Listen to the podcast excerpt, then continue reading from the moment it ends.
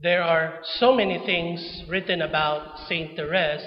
There's so much uh, materials that are out there available for us to look into with her life or with her writings that, you know, we can easily come up with different ideas on who Saint Therese is, and especially how she kind of relates to our own lives.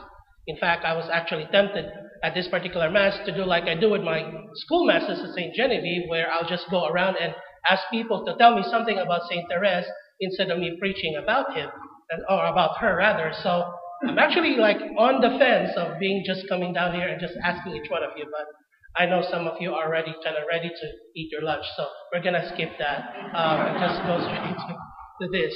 But it is true. There's there's truly a lot of things that sometimes you know people have different ways of approaching Saint Therese or just looking at her. But I think the one thing that we can appreciate about her life and her stories and her writings is that all of these can actually be summarized into one simple phrase or one simple sentence. And this is a statement or maybe a title or maybe a phrase that she came up with after her retreat the year before she died. She calls her spirituality as kind of like a science of love. And what she means by this is that it refers to a way of knowing and acting that is conditioned by the love that Jesus Christ has placed in her heart. And what St. Therese said is that she has, or the Lord has allowed her, or has shown her the road to the heart of the Father. And that this road that leads to the heart of the Father is like a little child that is sleeping without fear in the arms of the Father. And so what she's saying is that the Father, those who are closest to the Father, those are closest or nearest to the heart of the Father, are those people who, have, who are totally docile. Those people who are totally surrendered to the Father, to the will of the Father, to the desires of the Father.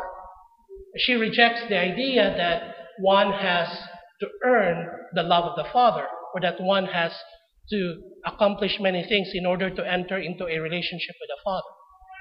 Rather, what St. Therese reminds us is that, the, that he or Jesus does not demand great actions, but rather what he wants from us is simply surrender and gratitude. And when we have this attitude, this particular way of thinking in our lives, then anything and everything is possible according to St. Therese. Because even the simplest things, even the most humbling actions, could be a way to please the Father if they're done in surrender or if they're done in gratitude or to show our love to the Father. This is actually the basis for St. Therese's little way.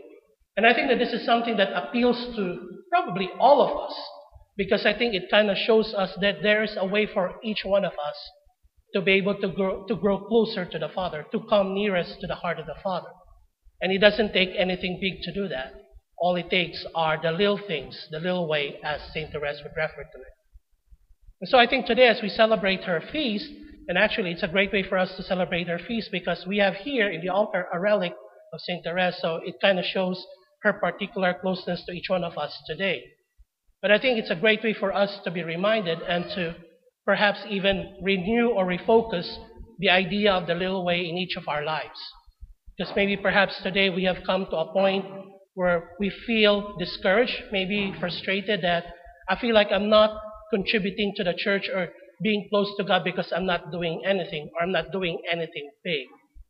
But I think if we allow St. Therese to speak to us today, I think that's, she's to just say to us two words, the little way. Because when the little way is done in surrender to God, when the little way is done out of love, out of gratitude for the Lord, then that's when we are truly closest to the heart of the Father, because that's what pleases the Father the most.